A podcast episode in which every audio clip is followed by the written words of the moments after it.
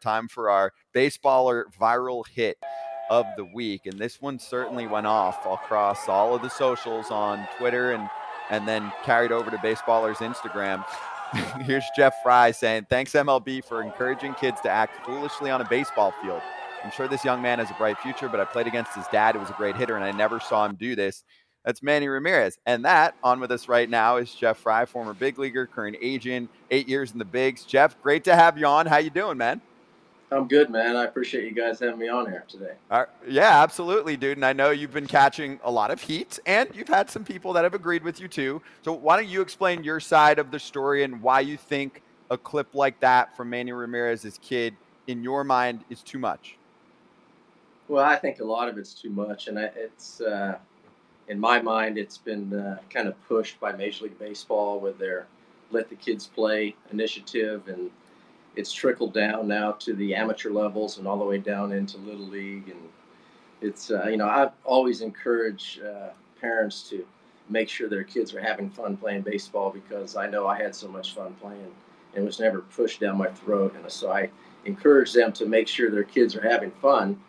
Uh, but i do believe there's a, a certain level of respect that we should teach the kids. And it seems to me in my mind that major league baseball is pushing this initiative because the game became boring because of the analytics and you know the three two outcomes. So now we have to attract a younger audience, and the only way to do it because the younger audience is so into social media is make it exciting and, and doing silly stuff and dancing and throwing bats, and that's just uh, I'm an older guy, so I just not the way I was raised. I, I I'm with you too. I understand. I'm I'm the same kind of person too. When I came up, and now I'm coaching my nine-year-old son in baseball as well. Are, and you're coaching too, I assume, or no? No, my boys are older, man. I coached in okay. the league, but they're at you know I coached them for the entire entire time they were, you know, from like six or seven years old at coach pitch up through uh, uh, junior high and stuff. And then once uh, I realized that uh, they didn't think I knew what I was talking about, I, I, just kind of pushed them off and, and uh, you know let their their coaches coach them. So my my biggest thing is so travel ball has changed totally, and as you can see, I mean, you, you see what's going on right now. It's it's a lot of craziness. I'm enjoying it. Don't get me wrong. I do see nine year olds. I see ten year olds. They're pimping home runs left and right. For me now, now the new guy seeing this new generation, I'm not necessarily upset about the fact about it. It's just something that is going on right now. Do I think they need to respect the game a little more? Of course. But how? My question to you: How would you do that for a young kid and explain to them? That's not the way. When you could tell them over and over, and they're still probably going to do it. Yeah, that's a problem, Todd. Is is that uh, you know when I was growing up playing little league and stuff like that, I watched Major League Baseball all the time, and I was uh, you know emulate what I see the guys on TV doing. Those were my heroes, and now the, the young kids are seeing what their heroes are doing on TV, and you know it's the the fake selfies, and they go in the dugout and they jump in a a basket and they push them through there and they throw sunflower seeds or they spit water out of their mouth. And to me, it's it's you know it's kind of like frat boy behavior. And as long as everybody's having fun and goofing off, it's okay. And I think that's probably where the that's the root of the problem. And I love little kids having fun. I, I go talk to kids all the time, man. I just did a camp, went to, Georgia, and did a two-day tryout uh, for Joey Hamilton, my old teammates' uh, organization. You might know Joey from the Reds, but uh, you know, we just had such a great time and the kids were having fun. And, and I talked to the parents on the side about keeping it fun for the kids. But I also think that these kids should have some accountability and, and you know, learn the, to play the game because they love the game, not because of the other stuff that seems like everybody's being attracted to. So I'm going to be a fan right here on social media. You put that post up.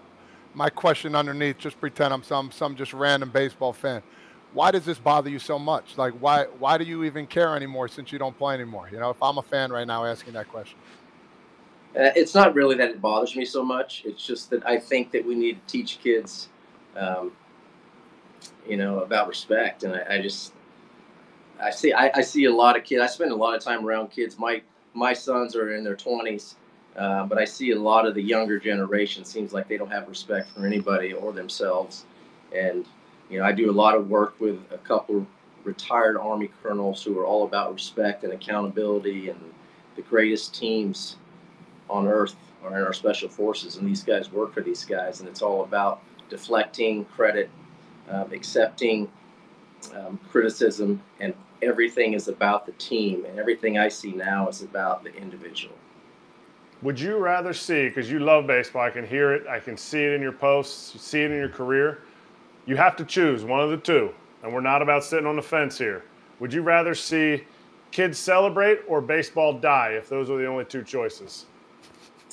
Yeah, I, obviously I don't want baseball to die, so I would have to defer to seeing kids celebrate. Um, you know, it's uh, I know Eric, I, I, know a little bit about all you guys. Uh, I know um, you guys all played in the big leagues a long time, and I know that uh, when we came up, we kind of had the veteran presence in the locker room that would set us straight about the things we we were allowed to do, and we didn't really question it. It was just kind of the way it was. And you know, if some young guy came up and was, uh, as usually happens, some maybe first round draft pick or a younger kid who came up and and seemed like he was a little uh, overexcitable and, and flipping his bat or showboating, that uh, a veteran would grab him and say, "Listen, that you're either going to get hurt or one of your teammates is going to get hurt by doing that. So stop it and, and just play the game like you're supposed to be played." Um, yeah, quick question. Quick question from me.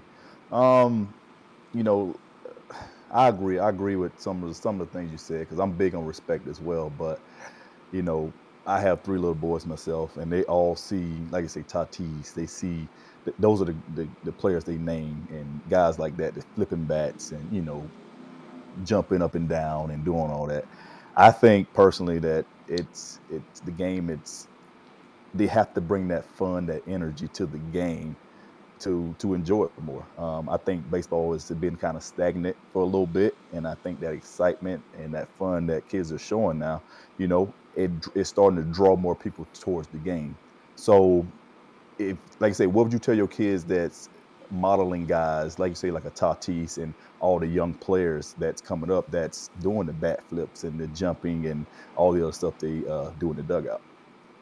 Well, that's a great question. Just uh, and you know, when my kids were young, they didn't have this this social media stuff, so uh-huh. it's a different world. I understand that completely, and so I can't honestly tell you exactly how I would handle it. I would just say that you know that the kid on the other team that's pitching, you know, he, he's pretty disappointed probably because you just hit a home run off him, and he already feels bad enough. So just put yourself in his shoes and think how you're going to feel if you give up a home run and somebody acts that way when you're pitching. All right, so where is the line? What is the line? Is it is it Don Mattingly, the post that you just posted, or is it Lucas Ramirez on a walk-off homer for his travel team, doing it just the same way his dad used to pimp stuff in the fifth, sixth inning of games? Yeah, I don't know what the line is, Eric, and and you know, in the tweet, I know everybody ran with the tweet. Who'd have thought it would, it would turn into something like this? Uh, never my intention. Um, but you know, what is the line? Obviously, we all saw Manny Ramirez pimp home runs. I mean, he was one of the best right-handed hitters I'd ever seen uh, when he came up to the big leagues with the Indians. So, you know, I think the thing that people miss is that I never said I didn't see Manny Ramirez celebrate home runs, but I never saw Manny Ramirez stop 15 feet before home plate and dance all the way in. And that's something that I've seen now quite a few times where it's like a it's like the uh, the college kids you know or high school kids every time a kid hits a home run then the whole team comes to home plate and starts dancing around and you know that's what I said. So the tweet you know that went viral or whatever um, never said that I never saw Manny Ramirez celebrate. Jeff to help us out here on the celebration front yeah like tell us g- give us more though on on where you think it's okay and not okay for the sport. You know, for young players especially who want to have a little more fun and show their personality. Like, if I hit a walk off home run, can I do my thing when I'm rounding home plate? You know, can I have like a little signature thing I do with the third base coach when I'm rounding? Can I do a little stutter step? Like, to me, we see, hey, we see a ton of that going on in the NFL. The guys celebrate after they do something big they did a lot to get to that point, and you could say the same thing about a kid who's working hard every day. It's not like in my mind, he's not hurting anyone's feelings. Like if I'm the pitcher and I give up that homer and you're you're pissed off that somebody took an extra millisecond to celebrate something, I'm like, who cares? Pitch better. And then when you strike a dude out, you can pump your fist and go nuts and scream at the guy and do whatever, you know, from the mound, which we've seen for years too. Yeah, I think we saw that two days ago with the Pirates when when Soto uh, kind of stood and stared at at uh, his home run, and then Manny Machado was hit the next pitch. So not everybody uh, is willing to accept it. I guess if uh, you know the, the pitcher you hit the home run off of doesn't mind you pimping it, and you don't mind him fist pumping or pounding his chest or screaming some obscenities at you, I guess it's cool. Uh, you know, to me, the whole maybe the worst thing is the uh, you know the the stuff going on in the dugouts with the costumes and stuff. And you know, to me, it would just I can't even imagine what my teammates would have done back in the day, Nolan Ryan and and some Roger Clemens, if, if you know we put a cape on a guy after he did his job and a helmet on him like a Viking, and, and you know he ran through the dugout and we threw sunflower seeds at him. They would have said, "What are you idiots doing?" I know it's different. I just it's just yeah, yeah. I'm trying to it's warm different, up. bro. Man, that, that's it, why I, I I don't mean to interrupt you. I think it's fun, man. I think it's an absolute. It's pretty cool for baseball. You got guys getting swords dressed up after a home run. I know it's different, but I think it's it's making the game a lot better, man. And I, you know, from your standpoint, I get it the old school way, but it's it's totally it totally changed the game in the better. Mm-hmm. But wait, yeah, Jeff, you did say in the one tweet I played against his dad, who was a great hitter, and I never saw him do this. I didn't see him. I didn't see him dance. I didn't say I saw him. Oh, you didn't see him dance, Jeff. You got to be specific on socials, or they'll get after you. Apparently. I'm Apparently. telling you, man. We do a show every day for hours. We, if we don't clarify, the place goes off. So that's that's why I'm glad to bring you on, though. Okay, so specifically on the dancing, that's fine. That's that's I think what you need to tell the world. Well, I left that up for people's interpretation, and obviously they ran with it and said, and said, of course you and did. Said that, and then said that uh, you know they started posting stuff about Manny Ramirez and uh, pimping homers and stuff like that. And, and I understand it's different. If you hit a walk off home run and win the game, that's a different situation than hitting a a solo home run when your team's losing nine to two and stopping before first base and taking a fake selfie. To me, that's about you, and it's not about the team because your team's losing the game. Fair. All right, good. I'm glad we talked this out, man. That's why we need words instead of social sometimes. Jeff, great to have you on. Appreciate it. We'll have you on again when we have more time. All right, I appreciate it, fellas. Y'all have a great day. Cheers, man. You, you too. too. Have a good one. Jeff Frye, former big Thanks. leaguer, agent, the whole deal. And you can see more on that clip too on Baseballer and Baseballer's got the merch running. Uh, Kratzy's wearing the shirt. It's fire. Baseballer.com. Hey, let's get our next guest rolling right now. Al Avila, former GM of the Tigers, joining us back on FT Live. Al, great to see you. This is your time of year. This is when front offices shine. So, what have you seen so far? What surprised you? And if you want to start with the Ohtani decision with the Angels, then we haven't talked to you since that's all gone down. Go right ahead. What's going on? Well, I think last time I was on with you guys, I, I mentioned that I felt that the uh, Angels were going to go for it, that they were going to keep Ohtani, uh, unless obviously something bad happened. And and actually, they've been uh, something good's happened because they've won a lot of games, uh, and they're on a good roll right now, just uh, beating the Tigers uh, in a doubleheader yesterday. So those are all good signs on the upswing. And so I think the trade that they just made in acquiring Giolito is really a positive one for them. So uh, I'm excited for the Angels. I think they're in a good spot to make a you know a good run. Do you think though that was the right decision for me? I I could have sworn they were going to get back an astronomical amount of guys, whatever it was. I think this was the time for them to trade him, knowing that he probably is not going to come back next year. I thought you would have got a boatload back and it would have been just an unbelievable trade piece with prospects and everything else. Well, you know, prospects are prospects, and there's no guarantee on prospects. Um, and really, on what they were going to get back is just speculation. I don't think it really got that far. Um, you got to give credit when a team is trying to win. They've been trying to win for a long time. Um, you know, and trading a guy like Ohtani would be, I, in my opinion, it, it could be devastating for a, franchise uh, that's trying to win. And they've always had a good fan base. They've always had good support. It, it's one of the you know better uh, markets in all of baseball. Uh, so there's no reason why they couldn't afford Ohtani. Um, all they have to do is make a few ex, you know moves here and there to to make it happen. And I think in this case, they're proving to Ohtani they're trying to win They're going to make the team better this year. They're going to go for it, and not only this year but next year. So it gives them, I think, a little bit more uh, um, opportunity to, to, to continue to, to be able to sign Ohtani in the future. Um, obviously, you know, Trout being out of the lineup is, is not good for them, but I think he'll be back at some point, uh, you know, hopefully sometime in August. So I, I think these are positive moves. You know, it, it's always a double edged sword when, uh, when you decide to sell and, and you're getting criticized for that. And, and, you know, sometimes those prospects don't, don't always work out either. So, um, so for me, if a team is, is trying to win um, and they have a legitimate shot, which they do, uh, it's always a good thing. Hey, but is that the GM and you talking a little bit, thinking that you might be able to sign him back? Because I just don't see him coming back either way. Well, you know, again, you know, when you're up in the open market, anything can happen. Um, but if he likes it there, and the team is winning, uh, and they can get into a good playoff run, and they get into the playoffs, it's a good place to play. Phil Phil Nevin is a trip. It's a great manager. I think I think he's got a good relationship with Ohtani. Um, so there's a lot of positives. So there's no guarantee by any means, but at the very least, at the very least, okay, you're you're telling your fan base we're going for it. Number one, number two, we're going to try to keep this guy around if it's in within our our power. And number three, if we don't, okay, we're going to continue to be that type of a organization that is going to continue to build to win, to put in a, a winning product in the field. As a general manager, as a field manager, as a player, it's to say I've invested in that organization for long term. I'm going to feel good about it, as opposed to I'm going to rebuild or I'm going to retool and let's wait till next year, or you know, or God forbid, you know, five years from now. Those are those are non guarantees either, you know. So in baseball, there's nothing guaranteed other than guaranteed contracts. yes. and that, as a GM, you always want to give those out. You always want to give out the guaranteed contracts.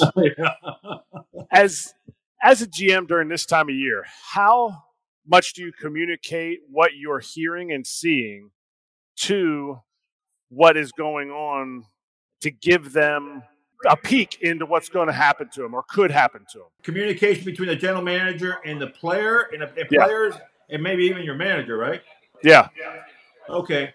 You know, every GM and manager relationship is different, but uh, from my experience as a GM, as an assistant GM, and other guys that I've known, the best way to operate as a general manager is to have a, a really good fluid communication with your with your field manager um, and, and, and, and put him up to speed on what's going on. You want his opinion. I remember back in the day, uh, even with Jim Leyland, you know, Jim would tell tell us, you know, what he what his thoughts were, and, and he might even say, "Hey, I, if we can get that guy, I'd love to have that guy," or he might say, "Hey, I know about that guy. I've heard about him through my friends uh, in the game, and you know, we probably shouldn't be acquiring that guy." So you always want your manager's opinion. You always want to keep your manager, uh, you know, abreast of what's going on.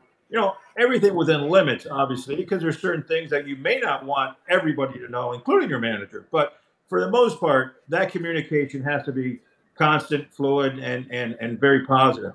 As far as for the players are concerned, you know, every situation is different. Um, I can go back to Verlander, who I had a very close personal relationship with, and even a guy like JD Martinez, and I would keep them abreast of what's going on.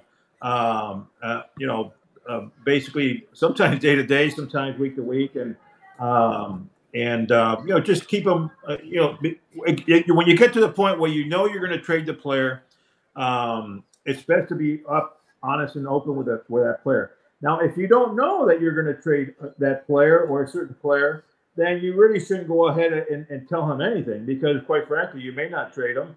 Um, you only may trade the, the, certain guy if the right all the pieces fall in line. So why go ahead and, and mention something that probably won't happen or maybe won't happen. So it just depends on the circumstances and the players that we're that you're dealing with. So let me present a real life scenario. Justin Verlander is hitting his stride now after being injured to start the season, a little bit up and down. Now he's looking topic. like Baby. Yes, right? That's your guy. And he pitched really well the other day. Post game, they asked him, he almost seemed like I don't want to say pissed off, but like, hey, I'm staying here. I signed a multi-year deal. It's technically got next year, and there's an option that he can hit pretty easily to hit his innings.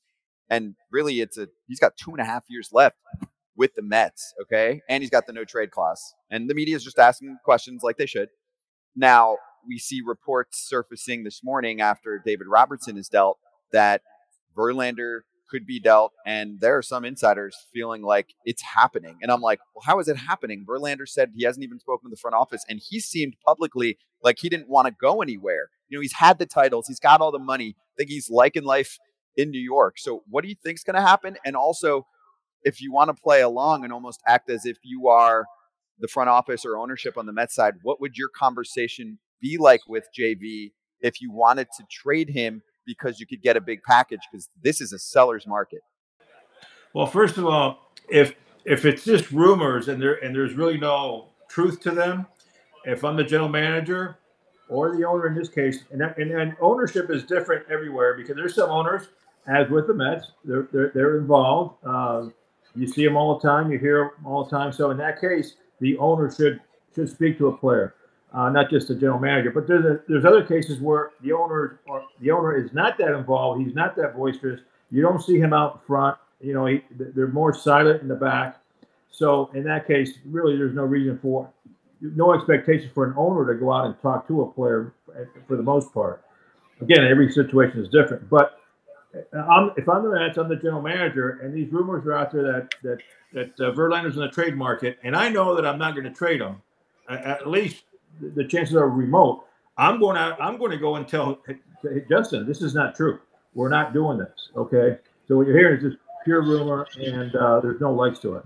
So you want to make sure you, you you relay that to the to the uh, to the player. Now, on the other hand, okay, just like my other comment just a few minutes ago, if there's a remote chance that there might be a trade possibility, because you know sometimes you know uh, it's hard to say no on on the on the right deal, then in that case, you probably don't want to tell Verlander, hey, I, am going to, you know, we're trying to trade you because you, you're probably not really pushing it hard. You're just kind of feeling things out and see where they fall. Uh, in the Mets case, like for me, um, if they're, I mean, they're trying to win every year. They're they're spending all kinds of money. Um, I would think if they're going to try to win next year, it would be a good idea to keep Verlander around for one more year because he is a bulldog. He's, I mean, he's he's the best of the best. He's got pride. He's, you know, obviously he's a future Hall of Famer. He's one of those guys that wants to be in that World Series, wants to be in the limelight, wants to be the guy. Even though he's had a long career, he's made a lot of money, he's got a lot of accolades. He's not just going to sit back and say, "Okay, I'm happy with that." He'll want he'll want to continue. Um, to your point, I, he likes L.A. Or I'm going to say New York, and um, there's no reason, uh, you know, to trade him if you're trying to win, and, and he's one of the best players in baseball. So, but going back, going back to it, if if there's a team out there all of a sudden makes a big, you know, push and offers you something that's hard to refuse, and at that point you kind of have to regroup. But if I'm trying to win and I'm the Mets and I'm trying to show my fan base, okay, I'm keeping Verlander, I'm probably going to trade Scherzer or something to that effect. So we just saw David Robertson get traded to the Marlins. They're pretty much their best closer uh, for two prospects. Um, we don't know what they're going to do. They're young kids at 18 and 19 years old. Like you said, they are prospects, and I agree with you 100% totally on that. But my question to you is, how do you feel about trading within the division, especially to a team that you know could make a good run here in the Marlins? Uh, Dave Robinson is not going to come back and, and, and bite the Mets in the butt at all. Uh, it's a great move for the Marlins for right now. They need him. He's a good pitcher. He's been pitching very well. Uh, and that's not going to hurt the Mets for next year. They pick up a couple of prospects. Uh, they can regroup and, and get another reliever for next year. David Robertson is not, even though he's a great uh, reliever and, and, and, actually even you know closes games and all. Um, he's not he's not Verlander. He's not a starting pitcher. Um, it's it's it's two different animals here uh, that we're talking about. So uh, one is a good trade for the Marlins and the Mets. Um, and in my opinion, that Verlander would not be that that kind of trade. But how about within the division? Were you ever opposed to that, or it didn't it matter, matter. to you? I mean, right now, the Mets aren't going to win, so it's just they're going to help the Marlins out for the short term. I don't. In the long term, it's not going to hurt the Mets. So in, in this case, it's it's it's not even a, a subject that you worry about understand. So you would ne- you if would I, never even if I was if I was still trying to win this year and we had a chance, there's no way I'm going to help out the Marlins. But at this point, you know, we're, we're they're two there are two separate worlds. You know, they are in two separate worlds. But I think th- th- there's never there's never any thought about what about if these two prospects pan out and they come back and haunt us, or as a GM, are you say, thinking that could be five years from now? I'm not even going to be around. Believe me, there's there there's times where you think, hey, these guys are so far away if they, I mean, when they're when, when the further away a prospect is, the tougher. I mean, the, the less chance of them making it. That's why you see these trades. There's a, I mean, I, it's a rarity you see a really top prospect that's in AAA or even AA get traded. It's usually rookie ball or A ball because I can't tell you how many times you've seen guys have great years in rookie ball and A ball, and they hit double A and they hit a wall and they can't get out of there. You know, uh, at the very most, sometimes they get to triple A. So that's kind of like the norm. You know, uh, so when you're trading from your rookie level A ball, it's it's it's it's it's really a, it, it's it's not that high of a risk.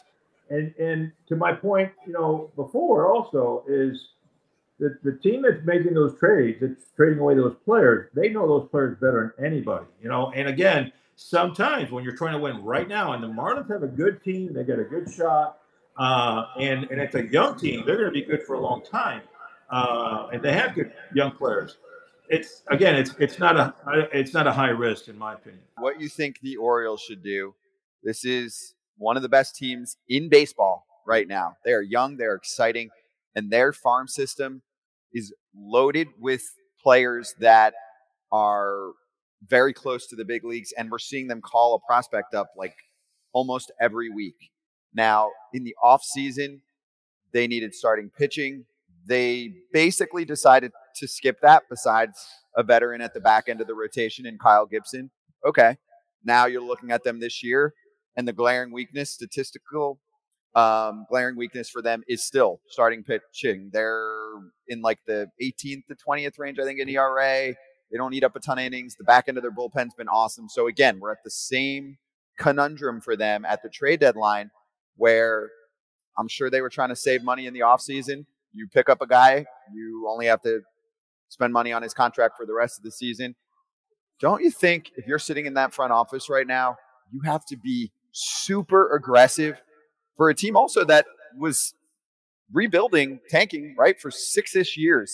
Now, here they are there are teams in the American League that are a little down right now, including teams in their own. Like the AL East is good, right? But the Red Sox should be better in a couple years. The Yankees are a little down right now.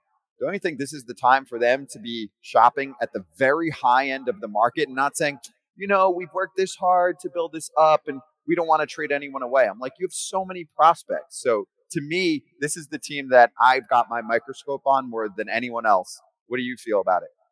I agree with you 100%. Um, they, like uh, like the Marlins, um, are an up and coming team. They're going to be good for, for a long time. They have a good farm system. And it all started even with the previous regime. Um, and now it's just gotten even better. So, um, to your point, yes, I, you can make again. You can make a trade for a guy like Lorenzen with with uh, with the Tigers, okay, uh, and not give up huge, you know, your your your best prospects. Um, and again, going back to you know, you're going to, to, your lower levels and you're trying to you know be creative and, and rookie ball, a ball type of guys, and create a package that that's enticing to some to, to some teams that are still you know trying to add those kind of players uh, to their system. So there's opportunity for the for the Orioles for sure to make a solid trade in acquiring pitching. Meanwhile, I wouldn't go crazy um, and give up, you know, your top guys. You know, definitely not any of the, the major league guys. Um, and if and if you do uh, acquire a, an expensive pitcher, it, he's got to come with years, you know, of control. And then in that case, obviously, then um, it, it, would benefit you at that point. So, but to your point, yes, uh, they should be aggressive. Uh, I, you know, the pitching is always expensive, either via trade or free agency. Um, they've been good at acquiring, uh, you know, signing players through the through the draft, uh, and, and, now internationally, they've, they've actually done a lot better in the last few years, uh, where they didn't have anything at all before. Um, so they will continue to develop their own uh, pitching, but meanwhile, just like every team, you're going to have to go out there and acquire some pitching to keep this up. And they should because they have a very good team with a legitimate chance to get into the playoffs and, and actually win. Um, yes, not just trying to get into the playoffs; it's actually getting in there and then winning.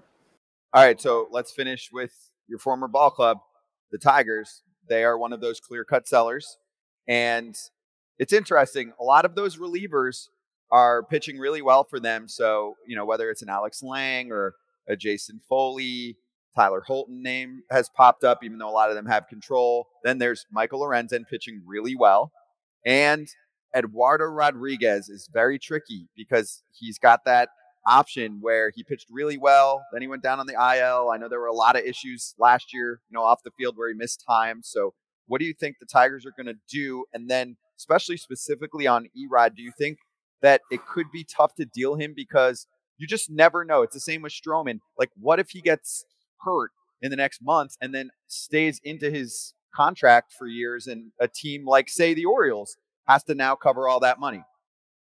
Well, with Rodriguez, um, his contract is, is pretty friendly, uh, and he's pitched very well this year. I think the problems that he had last year, and I know those problems very well. I won't I won't talk about them.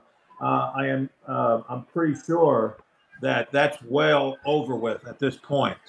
Um, and so, and, and, I know players still in that team, and, and players that were on that team that are friends with with him. So those issues with him are gone. Uh, uh, he's, he's having a good year. It's actually a very good contract uh, for his level of talent and his performance. So you're not overpaying as far as a salary wise if he decides not to opt out. That's why I would be shocked. You know, as long as he doesn't get hurt this year, the rest of the way, he continues to pitch the way he's been pitching, and particularly if he gets traded to a contending team and pitches in the playoffs, he's going to opt out. I, I would not. I mean, Uh, I can't see it any other way, to tell you the truth. So um, I, I, I, think a team that's acquiring him would look at acquiring him knowing or, or thinking, okay, we're gonna this is gonna be a rental because he we're, we're, we're acquiring him because he's a good pitcher. He's gonna we feel he's gonna continue to pitch well. He's healthy. Uh, you know, you got the guy's a horse really, uh, and and so I'm going at it as I'm I'm getting a rental because I, I do believe he's going to opt out, which you should at this point if, if he continues to do that. Um, so that, that's that's my opinion on Rodriguez. I like it. Al, awesome to have the insight this time of year, especially.